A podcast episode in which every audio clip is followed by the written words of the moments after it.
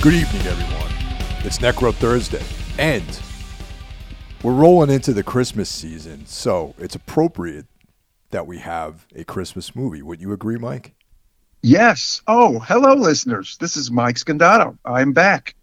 Uh, I agree with you. Uh, it is appropriate that we do a Christmas horror. If uh, you're a longtime listener, you would know that we, we've done some Christmas horrors over the years. Um, and, yeah, this, this new one uh, we felt would be, you know, as Mike said, apropos. But, yeah, I uh, I got ill. I had this fucking horrible bronchitis.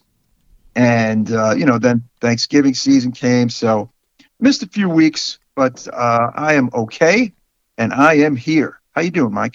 I'm doing good, doing good. I uh, I was recently overseas for a few days, and that was mm. uh, a lot of lot of fun. Got to hang out with one of my best friends, Ralph Schmidt, who mm-hmm. uh, you guys might know him if you listen to Everything Went Black. Ralph and I do a bunch of stuff together over there, and it was just uh, really fun. Yeah, Ralph's a cool guy. He, he uh, friend of the show, as they say. He, uh, he, he hit me up about my old band, Confusion, actually.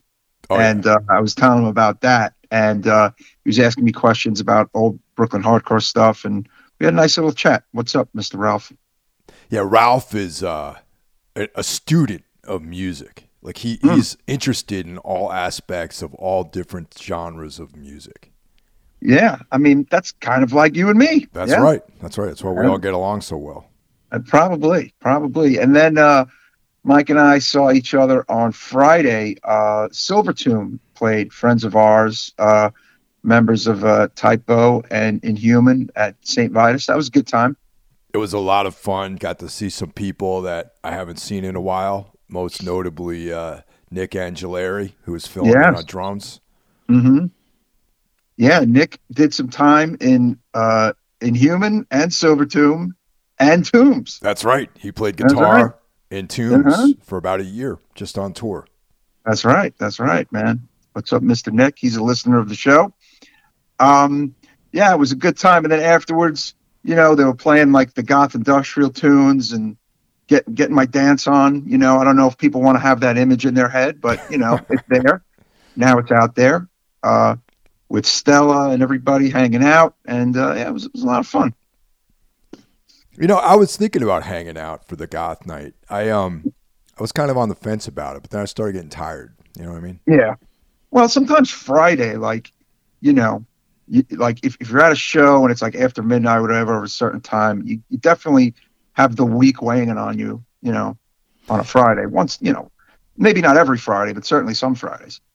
I was uh, extra shot on Friday because I, like I was saying, I was out of the country, so I flew back on Monday. But mm-hmm. while I was gone, I was staying up until like five o'clock in the morning every night because of the time change. And yeah. still, still getting up at like at eight thirty though to do stuff that I had to do while I was there. And, oh wow! Uh, yeah, so it was very. I, I only I was sleeping four hours a night. Then there's the the long ass flight. You know, from Cologne mm-hmm. to Zurich, Zurich mm-hmm. to J F K, then J F K drive back to New Jersey. And yeah, that's a, that's uh, I was schlep. dragging ass all week. So then when Friday rolled around, you know, I I definitely pulled myself through for the show, but the uh, dance party afterward, that I, I had to take a rain check on that one. Yeah, there'll be other dance parties, Mister Hill. You know, right. there'll, there'll be other ones. You know, you'll be able to dance the night away another time. Um, listeners, as we said, you're listening to the Necromaniacs podcast, coming to you every single Thursday uh, via all the usual podcast channels. Uh, we like to give out some plugs early on in the show, don't we, Mike? Oh, yeah. We got the uh, four horsemen of the podcasting apocalypse. But That's there's actually right. more than four of us now. So it's it's, uh, it's a five horse. It's a, it's a, you know, five horsemen, I guess. Five yeah, horsemen. The horsemen, period. The horsemen. The horsemen. Yes. Um, who do we got on Monday? Monday, we have Brandon Legion's Horror Wolf six six six, another That's horror right. podcast. He is mm-hmm. primarily focused on having interviews with new jacks, old school, new school, up and comers, old mm-hmm. guard, everybody under the sun that's creating horror content in this wide world that we live in. I uh, just listened to his Eugene uh, Robinson interview, and man, if that is not one of my favorite people to, to listen to be interviewed, I don't know who is. Uh, oh, yeah. He's always got something interesting to say. I'll always learn something new about him and his life every time he's on uh, any kind of podcast. So uh, that was a lot of fun to listen to, for sure. Uh, on Tuesday, we have Into the Necrosphere, your one-stop shop for all extreme metal, right, Mike? That's right. Currently on winter break. And I'm, yes. I'm bummed because I'm I look forward to that show every Tuesday. Yeah, he'll be back uh, early in the new year on Tuesday. On Wednesday, we have the one that started it all, Mike Hill's own Everything Went Black, whereas Necromaniacs is horror-focused. Everything Went Black is could be, well, almost anything, right, Mike? Yeah, as a matter of fact, uh, tomorrow's episode, I'm having uh, Josh Barnett, the uh, former U F C heavyweight champion. It's oh, actually going to be one, go. of, one of my guests. A fight yeah. Show. Yeah, yeah, totally different. Uh, coming to you on Thursday is the podcast you're listening to right now, Necromaniacs podcast, of course.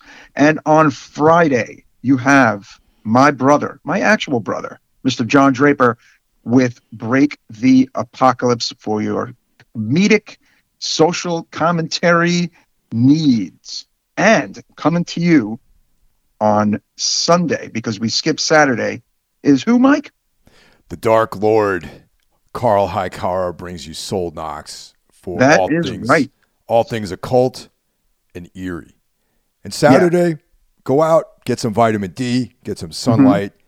get your steps in, you know, take a break. Take a break. Feel the grass with your bare feet, like that kind of thing. You know what I mean? Exactly. Yeah. Uh, because winter is a, a, a coming, and uh, you, you might not be able to get outside too much very soon. I don't know. I have a funny feeling we're going to get a lot of snow here in the Northeast, but I guess we'll see. Um, what have I been checking out, watching, and enjoying? Uh, I finished American Horror Story New York City, and, and Mike and I were chatting a bit about it at uh, Saint Vitus, and uh, quite a harrowing, depressing season, but an enjoyable season nonetheless. It was a very big riff on uh, William Friedkin's Cruising, of course, mixed with the AIDS explosion in New York City in nineteen in the early nineteen eighties, and it made for some depressing bedfellows, to say the least. Mike, huh? Definitely, man. Um, very heavy, very, very. The ending. I mm. was like, when when when it was over, I was like, damn, what do I what do I do now? Mm. How am I supposed to like go on after the end of the show? It just bummed me out so much, man. Yeah. Um, I mean, full full disclosure, spoiler alert, everyone dies. So it was a bit much. Um, no, literally no survivors. So it was quite a season. Um, I mean, it, it, it took a different turn for, for American Horror Story, I would say, even though I don't even follow it as closely as Mike does. I know that it's certainly not The, the the crime drama that this season was, right? Usually not. Uh, usually there's a supernatural element to it, or some sort mm-hmm. of like last the last one was like vampires for half the season, and mm-hmm. then the second half was like a Roswell like alien riff, which they had like this like split season where two different stories happened. It was kind of cool, you know? Right. Um, but yeah, uh, yeah. I mean, still, it was really enjoyable, but you know, definitely. I don't know. I don't know. I don't think it's for everybody at all. Do you? I, I don't, you know. This season hmm. was definitely not for everybody. I mean, yeah. my one criticism, and you and I talked about this a little bit on Friday, was that uh, it's a little one or it's like maybe one or two episodes too long. You know mm, what I mean? Yes. Yes. Um, because like the like the basis for it, the whole cruising basis, I, I felt like they, they, they did as much with that as they could have, you know, for a multi, multi-hour season, okay? But the addition of the AIDS story, which was, say, you know, you could say the other half of the show, was good. I don't know. I just felt it, the season itself, it did have its dragging moments. That's what I thought, you know? But it was incredibly well acted. Um, yeah. Yeah, there was... Uh... some new faces, some old faces, you know, mm-hmm. really, really good, really well done. Yeah. Excellent cool music. music. Yeah. Mm-hmm. yeah. Shadow Play by Joy Division was featured in there. Yes. And then, dude, the very first episode featured one of the, one of the actual songs in Cruising. Like, you know, so I was like, okay, I'm, I'm ready. I'm in. So, you know, and there's a scene that was lifted directly from Cruising that features in, uh, I think the third or fourth episode. Mm-hmm. So, yeah, I mean, it's so it, it, we haven't sold it enough that, yeah, you know, I think we've done a decent job selling it. Fans of, uh, you know, Cruising and the American Giallo and edgy, edgy content, uh, you know, definitely check out this latest season of American Horror Story.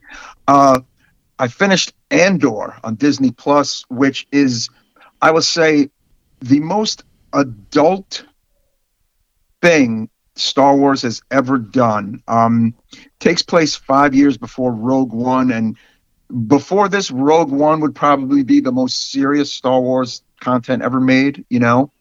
This is more serious, and it's almost like, I don't know, it has like these, this like a, a Blade Runner-esque quality, and very dramatic, and very smart, and adult, and just fucking so good. Uh, I enjoyed every moment of it. I was bummed when it was over. Uh, have you checked that out at all? I, I have been uh, pretty remiss on watching mm-hmm. all the Star Wars stuff on um, on Disney. I, I but mm-hmm. I, I heard a lot of good things about this one. You might dig this, and it's something that you can just put on. Uh, you don't need to have seen.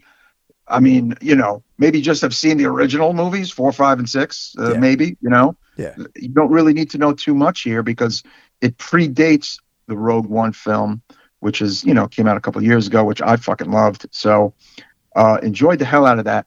And um, may upset some listeners here. I attempted the Wednesday series, which is like on fire right now. And one of the most watched things on Netflix, and everybody loves it and blah, blah, blah. And well, I think I... Look, I'm a forty-nine-year-old male, okay? I am not a fourteen-year-old girl.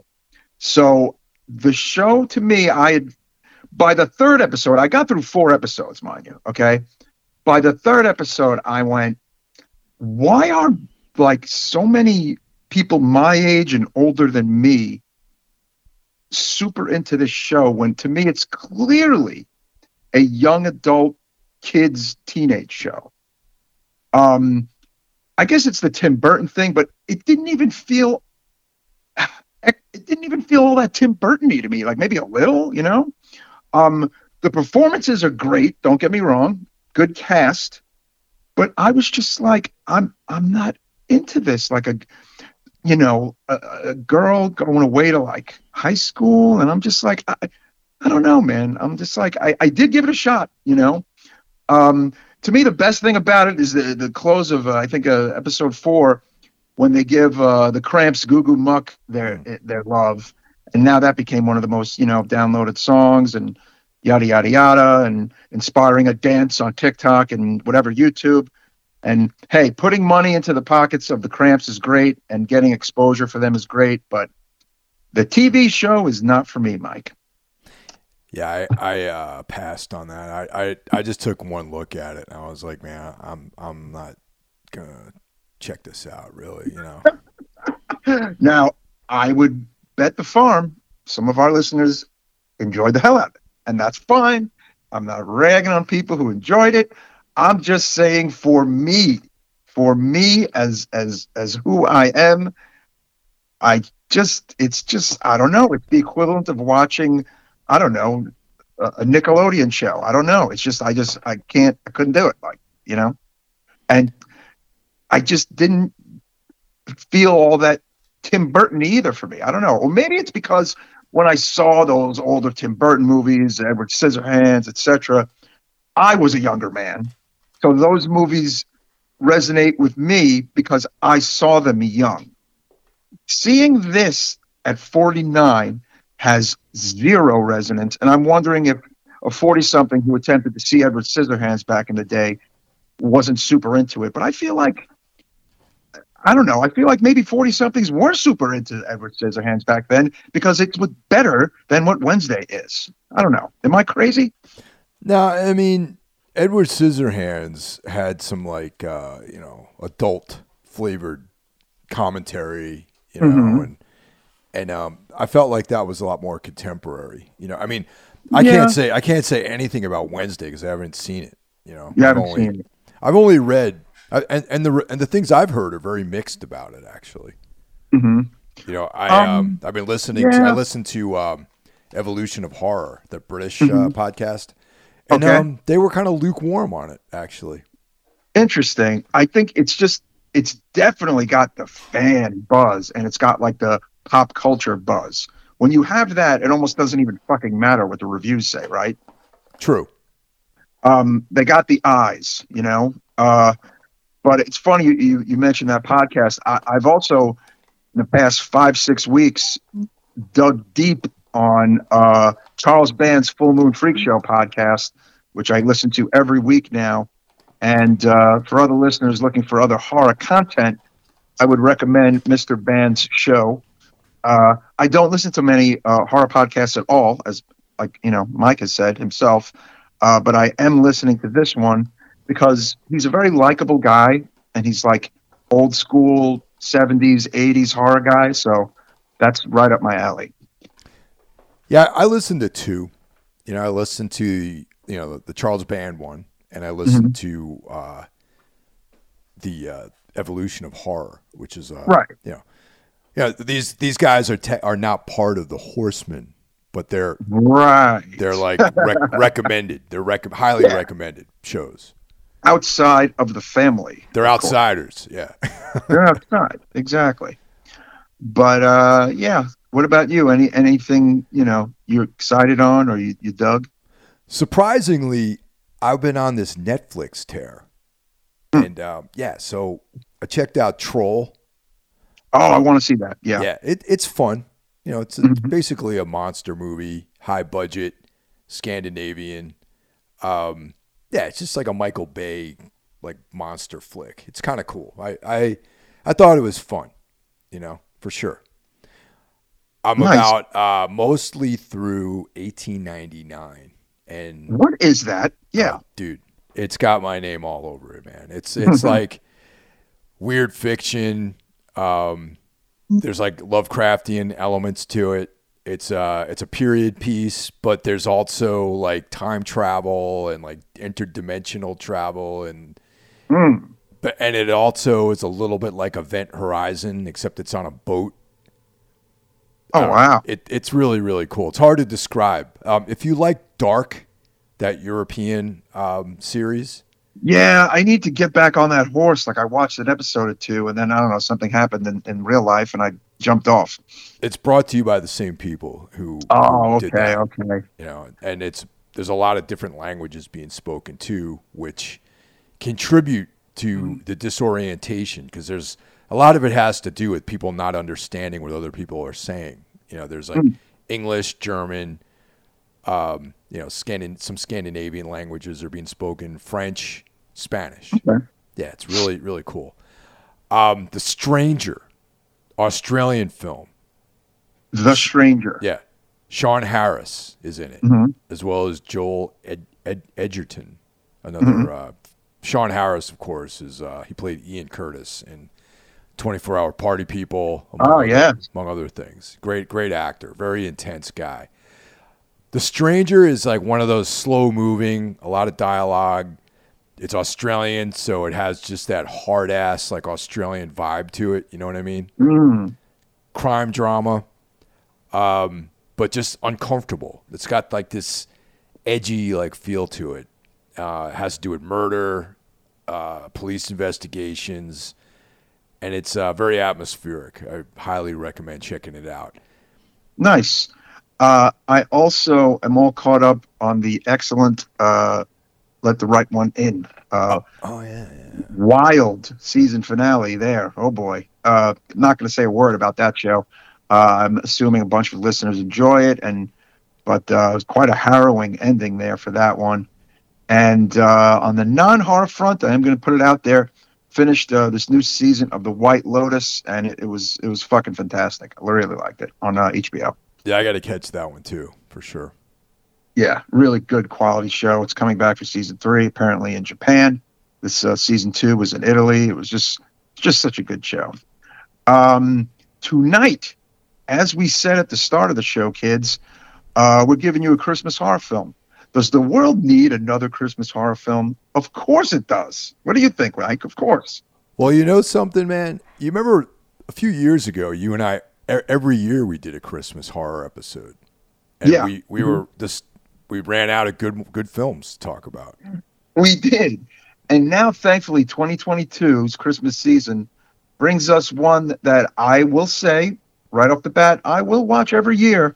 And that is Joe Begos' Christmas Bloody Christmas, which literally came out days ago. It came out last Friday, December ninth, the night you and I were at Silvertomb. How about that, Mike? Yeah, just literally a few days ago. Yeah, so brand new film, fresh fresh out the oven. Um, full disclosure, I have never seen a Joe Begos film before this one, Mike Hill. Shame on me. Yeah, it's uh, it's funny. I, I think I was telling you this, that way back in the day when I first discovered that you could rent movies on iTunes, mm-hmm. you know, I, I had like a smart T V, like my first Apple T V, and I was like, oh, shit, I don't have to leave the house. I can just rent these movies. The first thing I did is go to the horror section, and I came across Almost Human and Mind's Eye, and that's how I got my introduction to Joe Begos. Wow. Yeah. Um, I enjoy this film very much, so I'm going to go back and watch his four other films. Uh, V F W from uh, twenty nineteen was one that I've been meaning to watch, and I've thought about it and thought about it, but for some reason it has eluded me. Uh, Bliss is one that I, I've, I've seen that cover art, you know, but I didn't even know that he was the director of it. That's another one I've wanted to see. So, uh, going to watch those, and I'm definitely going to watch The Mind's Eye and Almost Human because uh, I enjoyed this film, Mike. Bliss is probably my favorite film that those guys have done. It's uh, Begos, and he has an editor, Josh Ethier, that he works with. So there's like two guys involved in a lot of these productions. I don't think Josh mm-hmm. was involved on this particular project, but yeah, Bliss is like one of my favorites. I think I, I would recommend that one before checking out V F W. And I want you, it's interesting. I, I saw that sure. movie and I was picking up uh, Driller Killer vibes with like vampires. Nice. Yeah. Yeah. Very cool. It's very, very um, interesting. For some reason, Joe Begos does not have a Wikipedia page. His movies have Wikipedia pages. But he does not have one, which is very odd for a man on his fifth film. Uh, and his movies have a buzz. So maybe perhaps after this one, maybe in like a few weeks, you know, he'll have his own actual page. So I thought that was very odd. Um, but yeah, he seems like a guy, and I, I said this before we started rolling, he seems like a guy that you and I would hang out with and know. You know, that's like kind of the vibe I got just from watching this movie. Um, it, it's got a a metalhead heart, okay, without being really a metal movie.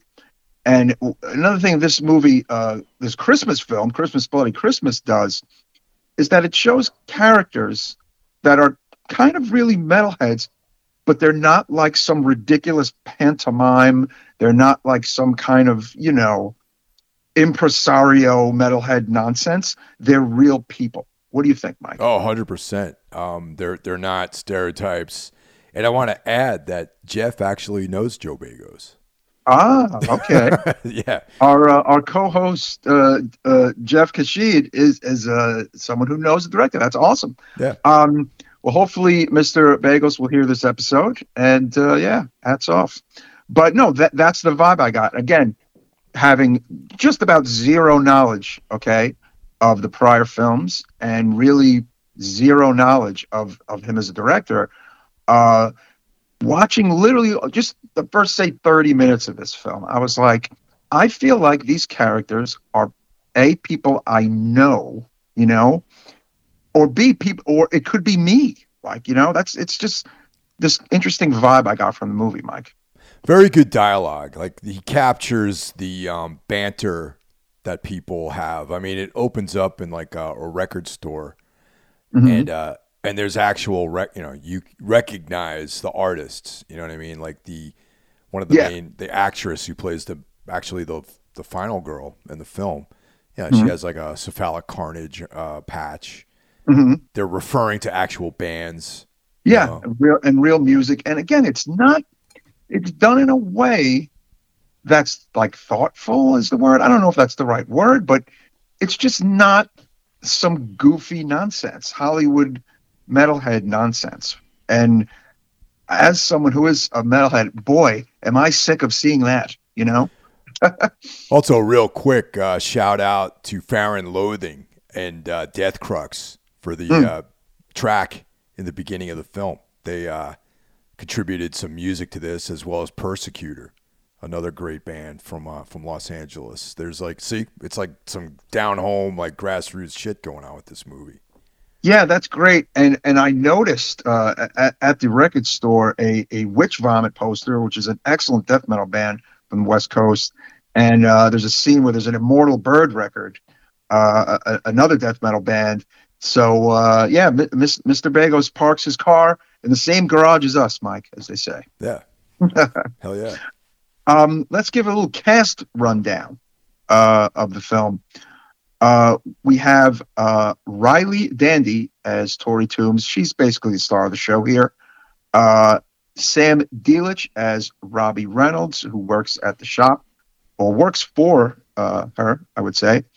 Uh, Jonah Ray as Jay. Uh, Dora Madison as Lana. Uh, Mister Jeff Daniel Phillips, and I was like, is that Jeff Daniel Phillips? And yes, it was, as Sheriff Monroe. Uh, he's great as always. Uh, Abraham Ben Ruby as Santa Claus. Uh, interesting, like, there is, you know, w- we'll get to the, the whole Santa thing, but there are scenes where it looks extremely animatronic, and I guess there are scenes where it looks like, oh, okay, that is a guy in there, and I guess that guy is Abraham Ben Ruby. Uh, Jeremy Gardner as Officer Smith, Graham Skipper as Mike, and Kansas Bowling as Liddy. Um, this movie is currently streaming exclusively on Shudder, but it is playing in theaters right now, Mike. Really? Yeah, it, it has a huh. theatrical. Um, I, I, when I first looked it up, actually, it even it, it showed some of the ones in the New York area it's playing at. So, yeah, that's fucking cool. Um, I mean, it's basically very easy to see. I mean, if you have Shudder, you just put on, on Shudder. Uh, if you're in the New York City area, it's playing at Cinema Village uh, on twelfth street, which is really cool. Um, and just, you know, it's playing in White Plains at City Center uh, fifteen. Uh, so, yeah, it's out there. This might be a, a fun movie to see in the theater, I think. Oh, no, definitely, definitely. Um, and it's funny. Before I saw the movie and before, you know, I knew we were even going to cover it, uh, Begos was on uh, Charles Band's podcast. And that was about two weeks ago. And again, it was in my head, fuck, I need to see these guys' movies, because I thought it was such a cool interview. And I'm like, fuck, man, like this, this is like my kind of shit. Why have I not seen these films? And sure enough, here we are tonight. We're covering one of his movies. And I'm going to get on the goddamn horse, Mike. Absolutely, man. I like I said, I, I've been a fan uh, for many years, and uh, I just feel like his work has gotten better and better, you know. And, and this movie's fun, you know what I mean? Mm. And it, once again, it adds his own flair to what's a pretty standard storyline, really. You know what I mean? Yeah. I mean, it's a fucking killer animatronic uh, Santa Claus like story, yeah it, you know? It starts out the movie starts out with these, you know, like these kind of like Christmassy commercials or whatever, and then it cuts to basically like a news story that says there has been uh, a, a, a bunch of robotic Santas have been recalled because of a malfunction. Uh, you know, like the government spent this money uh, on, on these these like killing machines basically, and you know, Uh, the malfunction reverts it to its original programming, which is to kill. Uh, so we've got we've got Terminator vibes here, and uh, you know, Be- Begos said uh, on the Band podcast that that's literally his favorite movie of all time, and you can definitely tell by watching this movie that he loves Terminator. But it also has a Silent Night, Deadly Night vibe to it, which is also interesting because at one point, uh, Begos was tapped to do a remake of Silent Night, Deadly Night, but apparently the guys or, or the company. Uh, The powers that be who own that property weren't into his idea. And his idea was kind of this idea for Christmas Bloody Christmas in a way. Um, so he was like, I'll make my own fucking movie. And that's what he did. So, yeah. I mean, the, the plot is uh, pretty preposterous, really. But it's, no, not, it's it not about the plot. This movie's about just like, it's like a rock and roll movie, man. This is like a midnight movie, you know? Yeah, I mean... It's, it, it you know, it, the budget looks pretty decent. Like, it, I mean, it's, it looks almost like mid-budget. Like, you know, it's like the, the kill scenes are really cool, you know.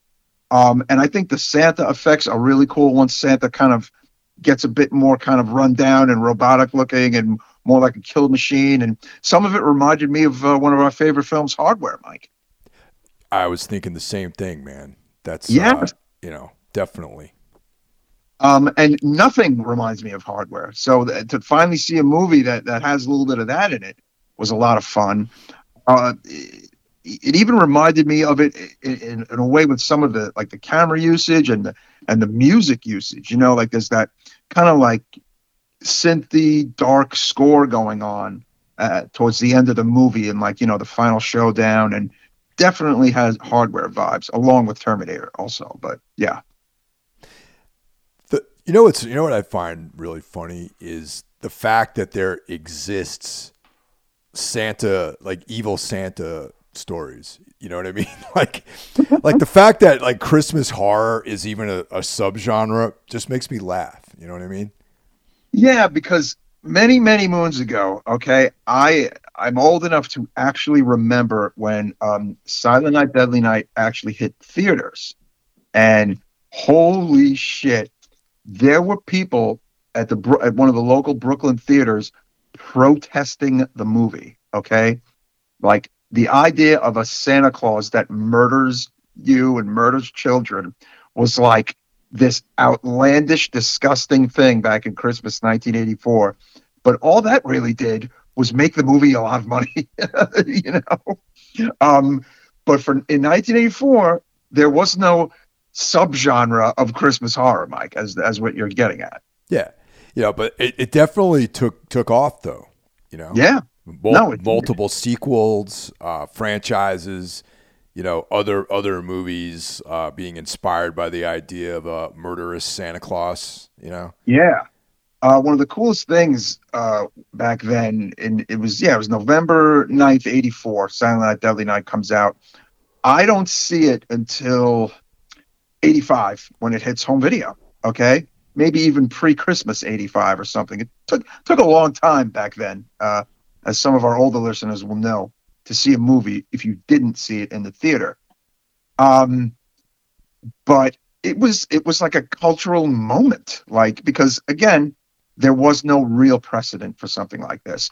But I remember even the newspaper ads of like, The, the the the chimney with the Santa's hand with the axe. That shit is like embedded in my head, Mike. Like, it fucked me up as like a ten, eleven year old, you know? Yeah, it was disturbing, you know, as a kid. I was eleven, yeah, eleven. Yeah, yeah, and but... I was probably just turning the corner on being afraid of horror movies to liking horror movies, honestly. Probably by eighty-five is when I'm interested in horror movies. Because at one point, as I've said on the show, I was fucking scared of horror movies as a young kid. I didn't like them. Anything beyond, uh, you know, the Universal Monsters and Abbott and Costello Meet Frankenstein, I probably was not going to watch it. Sure. I think I think all of us went through a little phase like that, you know? Yeah, but it's funny, though. I, I do think, again, today things have changed so much. Eight and nine-year-olds are plopping down for Friday the thirteenth and Halloween and... maybe even Texas Chainsaw Massacre. But if you're a parent and you're showing an eight or nine year old the original Texas Chainsaw Massacre, I think that's problematic. think that's problematic. Well, um, what, one of the things I really dug about this film is just the, it's like you're almost in a totally different world, like with all the color and all that. Mm-hmm. Yeah. You know? Yeah. Um, yeah, I, I didn't, it's, I, you know, it's, it's definitely not L A. Uh, it's California. Apparently it's Northern California, um, which is, I, it looks like, I believe where they shot it. Um, but yeah, I mean, it, it could be like a Midwest town. It could be like, you know what I'm saying? Like, it was just, it had this interesting vibe to it. You almost, you, you didn't really know where it was, but it was someplace that had a winter and it had snow and it, it had a Christmas vibe, which was fucking really cool. Yeah. It would have been, would have been really funny if they had it in Los Angeles with like no snow, you know, and all that. Uh, I mean, but that, yeah, like, okay, like Terminator was Los Angeles, right? If I'm yeah. remembering correct, yeah. correctly. Yep. But something like this with the Christmas bent, putting it in California, I mean, putting it in Los Angeles or Southern California, I don't know. I, I it, it wouldn't have been the same movie. I, I like the fact that it was cold out and it looked cold out and the actors looked cold and, you know, I think that was important, you know? So yeah, there's um, really no uh, connection between the characters and the, um, the killer Santa, really. No. And as you pointed out, we don't, we don't learn why the, I mean, okay, we kind of know, like, we know the, like the baseline, why they went, Santa's go berserk because they malfunctioned. But we don't we don't get a huge backstory though. Like, right? We don't we don't get a we don't see the government, or we don't see them being made, and we don't there's just things we don't we don't see. They're things we kind of just take at face value, like, oh, Santa has malfunctioned, you know? Yeah, there's it's not like there's a you know, a revenge angle or uh you know, like no. It's just this Santa's are going buck wild, they revert back to their uh, killing machine programming. Yes. And these are people just happen to be in the way, basically. Right. They're in the way. Uh, basically, the, the particular Santa is in another shop where, you know, the main character's friends work, right? And, you know, uh, they're told that, you know, oh, yeah, the Santa's being shipped out tomorrow or something. And, you know, that there's been this malfunction in it or whatever. And, you know, we're going to get rid of it and blah, blah, blah. And then, of course, that couple in that other store where the actual Santa is are the first two to die. Um, that was a pretty sick kill scene, huh? During oh, yeah. during the uh, copulation. I think that there was uh, some ass eating that went on in that scene. Yes, too. yes. Now you don't see that in a lot of uh, you know, even indie horror. You don't really see a lot of that. No, um, no. You know, that was it was nice to see. I've often uh, had some comments about the lack of nudity in films in the modern era, and there was some, some mild skin uh, in the film, but there was like a literal like ass-eating like uh, visual kind of, yeah. And, and it was done tastefully, though, might I? Yes. You don't. Okay, it's more about what you don't see than what you see in the ass-eating scene, Mike. Correct. Yeah, it was. Uh... It was pretty. It was pretty metal. You know what I mean? I thought. I thought yeah. it was. I thought it was. It was funny that they had that in there. Now, okay, the main character, uh, Riley Dandy, who plays Tori Tombs. Tori Tombs is fucking awesome. Um, the one interesting thing is her the, her sister is is like okay, played by actress Kansas Bowling. Her name is Liddy. Okay, apparently she lives with the sister and the sister's boyfriend Mike. They they serve no purpose other than to die. Yeah, like, just... we don't. I mean, it's all. I uh, full disclosure. I actually had to rewind because it did. I'm like, wait. Oh, there's another. Oh, there's another couple in the house. Oh, she doesn't live alone. Oh, okay. Oh, that's her sister. Like I was like, I didn't know who that was at first. Like I had to rewind to to get the dialogue of who that was, and then moments later, spoiler alert. Dead, you know. Yeah, I figured, you know, she's got her own place.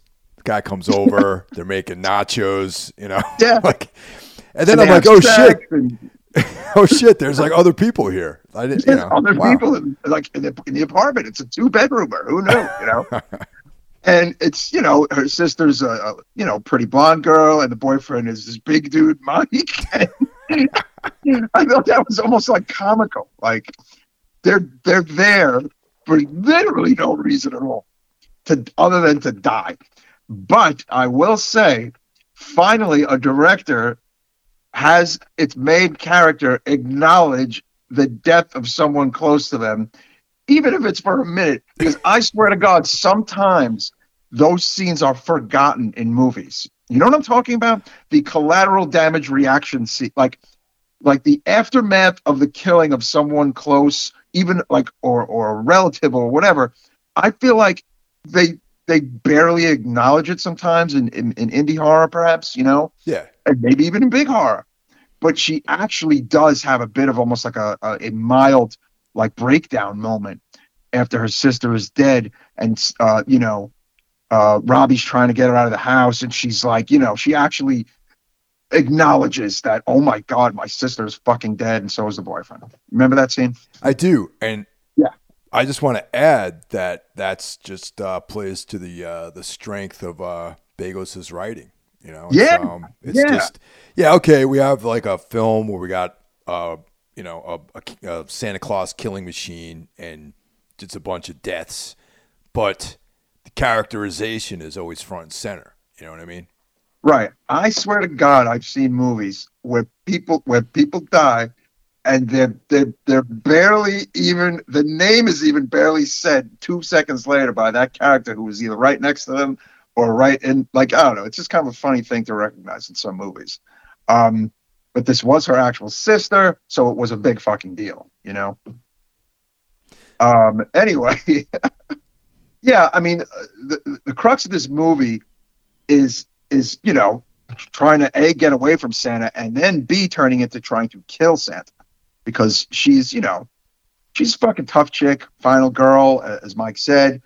Um, but, you know, I, I feel like we should have said... Uh, you know, the spoiler alert before we talk about some of this, because a lot of good people in this movie bite the dust, Mike. Yeah, you kind of figure though, like, you know, this this is the kind of movie where there's a high body count, you know. Yeah, like a lot of the cool characters don't make it, is, you know, what I'm trying to say. Um, and, and she literally does end up being a like a final girl. Uh, you know, the cavalry doesn't come in this small town for this uh, poor woman. And the ending. You know, not not to, you know, once again, spoiler alert. Uh, this is where it really did remind me of Hardware. Mm-hmm. You know how how like it, it's funny you said that, because I was going to say it. I have it in my notes, because like in mm. hard in Hardware, the Richard Stanley film, you know, there's a there's a woman and a robot that's uh, hell bent on destroying her, and it's it's a drag out battle between the two. And this hmm. film, to me, kind of harkened back to that. Like it was like, oh yeah, this reminds me of uh, yeah. that excellent, uh, you know, Hardware film from back in the early nineties. Yeah, totally, totally. Um, and you know what? It's funny. Well, I, I said that this is one of the very few movies that has like has a bit of a respectful, um, you know, thought for its metalhead characters. Um, another movie we reviewed a couple of years back, Mike, about the, the the painter. You remember that movie? It was like it was kind of had like a big buzz on it. I think it was also on Shudder.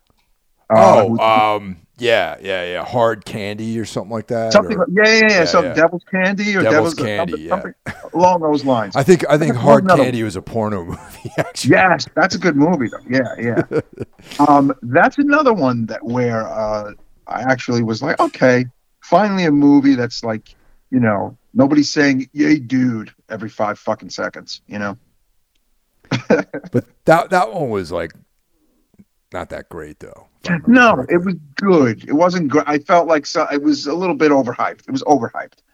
Um, this movie is a fun fucking Christmas horror movie, listeners. Honestly, uh, you know, it's it's not uh, it, it's not The Godfather, but it's not, you know. It, you, you're getting what you want, and and you, you come away with it very happy you put it on, Mike. That's a, that's my gist. Yeah, I, I really enjoyed it. I I I'm going to watch this uh, as part of my Christmas ritual moving mm. forward. I think that it's a great movie to replace, you know, or, or not even replace, but just add to the canon of Christmas horror films, you know? Oh, yeah, absolutely. Um, and it'll be interesting to see, you know, what other people think of it, because it's like brand new, you know? Um, there was that Christmas movie we covered. Was it uh, was it Silent Night? Or I can't remember what it was called, with the two young kids in the house. I mean, we've, we've done so many of these, I feel like. Uh, I kind of want to go back and, and do like a bit of a Google search of all the Christmas horrors, because I feel like I've seen so many, but there's definitely a few I've missed. I know that I've missed a few, because it's not really uh, a sub, the subgenre that I, I like, really. You know what I mean? Um, you know, there's there's there's there's some fun ones. You know, I try to watch one this time of yeah. year, but uh, this one really is something that I, I fucking loved it, man, and yeah. it's going to be part of my uh, viewing every year, I think. I may even throw it on again this holiday season. How about yeah, that? Absolutely. Yeah, yeah, definitely. Um, what was I going to say? There's a very funny moment where they make fun of the uh, Black Christmas uh, remake. Did you oh, catch yeah. that? Yeah, there's a, actually there's a lot of references in the film, too. Yeah. It's, yeah. They, uh, they about... throw a nice dig at the twenty nineteen uh, Black Christmas from Blumhouse, and they make fun of Blumhouse. I have not seen that Black Christmas. Um, I kind of want to, just because. Um, oh, the movie I was thinking of a moment ago that I couldn't remember was, uh, what do you call it? Better Watch Out, that we enjoyed. Remember oh, that? yeah, yeah, that's right. That yes. was uh, that was actually really good. Yes, it is good. That's uh, another recommendation for the newer listeners. But yeah, I do want to see the other Black Christmas. I saw the one from earlier in the O's, which is not that bad. Remember, uh, I forget what year yeah. that one was. Yeah, yeah. The, the second remake. Mm-hmm. Yeah, that movie's been remade three times. Three times. You really exactly. only need the original, though. Yeah, and the original is just the shit. I mean, that I do watch every Christmas season, and every time I watch it, it's it's fucking great. Even though I kind of I know what's coming, it's still unsettling, and it's still fucking awesome. Um... But yeah, uh, let's get to the fucking nitty gritty. What do you give Christmas Bloody Christmas? I give this one a four out of five. Mike Hill, I also give it a four out of five. And I, I have to say, I, I tip my hat that it is it is also kind of named after my favorite Black Sabbath album. How about that? Sabbath Bloody Sabbath. That definitely, uh, you know, one of one of my favorites is, well, the song is one of my favorite Sabbath songs. Mm-hmm. I, yeah. I have a big, uh, big obsession with that album. That's my number one Sabbath album. Um, yeah, uh, watch it on Shudder. Go to the theater and see it. You know, uh, enjoy yourself, um, and pay attention to the dialogue if you're into metal music, rock music. You know, right, Mike? Yeah, it's just really well written. You know, that's one of his uh, strengths, I think, is um, is his dialogue. You know, even, mm-hmm. even even in his other films, I think there's some pretty cool dialogue. Awesome. And my homework is is to check out his other films, and I have a a nice long stretch of no work, Mike. I, I will be off uh, from the end of the day on the twentieth, and I don't go back till January third. So I, I'm going to watch all these movies. That's nice, man. Yes. Well-deserved, I might Hell yeah. say. Yeah, man. You know. Um, my favorite Black Sabbath uh, album is um, Masters of Reality. Uh-huh. Yeah. My my number two is Volume Four. How about that? Oh, that's a solid one, man. Supernaut's on that. Yeah. Uh, yeah, I love that record. Um, oh, as an aside, uh, if you have Showtime and you like like the metal, watch the Dio documentary. Oh, fantastic. Ah, yes. I have to watch that. Maybe I'll watch that later tonight. Really good. Uh, you may choke up at the end, of course, but very good. Um, yeah, I enjoyed the hell out of it. Uh, yeah, uh, show. It's funny. I keep forget. I almost keep forgetting that my, my Showtime is not the Showtime app, but it's the Paramount Plus app, because I ah. paid a little extra on my Paramount Plus to have Showtime. Nice. So it, com- it comes up through there. Kind of weird. Yeah. Yeah. Oh, it's nice. Man, there's so much stuff to watch. Like, there's uh, Resurrection. There's all sorts of things that people are talking about that I need to catch up on. Mm. Uh, yeah, no no shortage of good stuff, people. Um, even though all the streamers are and media companies are firing people en masse, it's nice to know that there's still lots of content out there, Mike Hill. Let me tell you. At the very least. Yeah. Uh, yeah, it's like the Wild West out there at all the streamers. And uh, it, it's it's sad. It's sad to see so many people losing their jobs and a lot of shakeups here and there. But, uh, you know, uh, I just want to throw it out there. If you love horror and you could spare six dollars a month, sign up for Shudder. That's, I'm just going to say it. You know, uh, Shudder is not a sponsor. We don't work at Shudder. We don't even really know anyone that works at Shudder. I don't, but, know, I don't know anyone at Shudder. Exactly. Yeah. So, you know, there's been like some weird, well, not weird. There's been tons of postings about things being, you know, potential shakeups there. And you know what would be the best thing? Subscribing. So uh, subscribe and watch your subscription to Shudder. Who the fuck knows what's going to happen over there? Hopefully everything's going to be okay. I don't want to lose my damn Joe Bob. I don't want to lose my Shudder.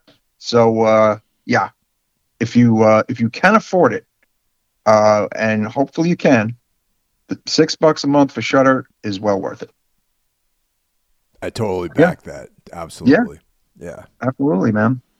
Um, ladies and gentlemen, listeners, everyone, uh, we will be back next week, and the week after next, Mike, can we do a little tease? The year in review.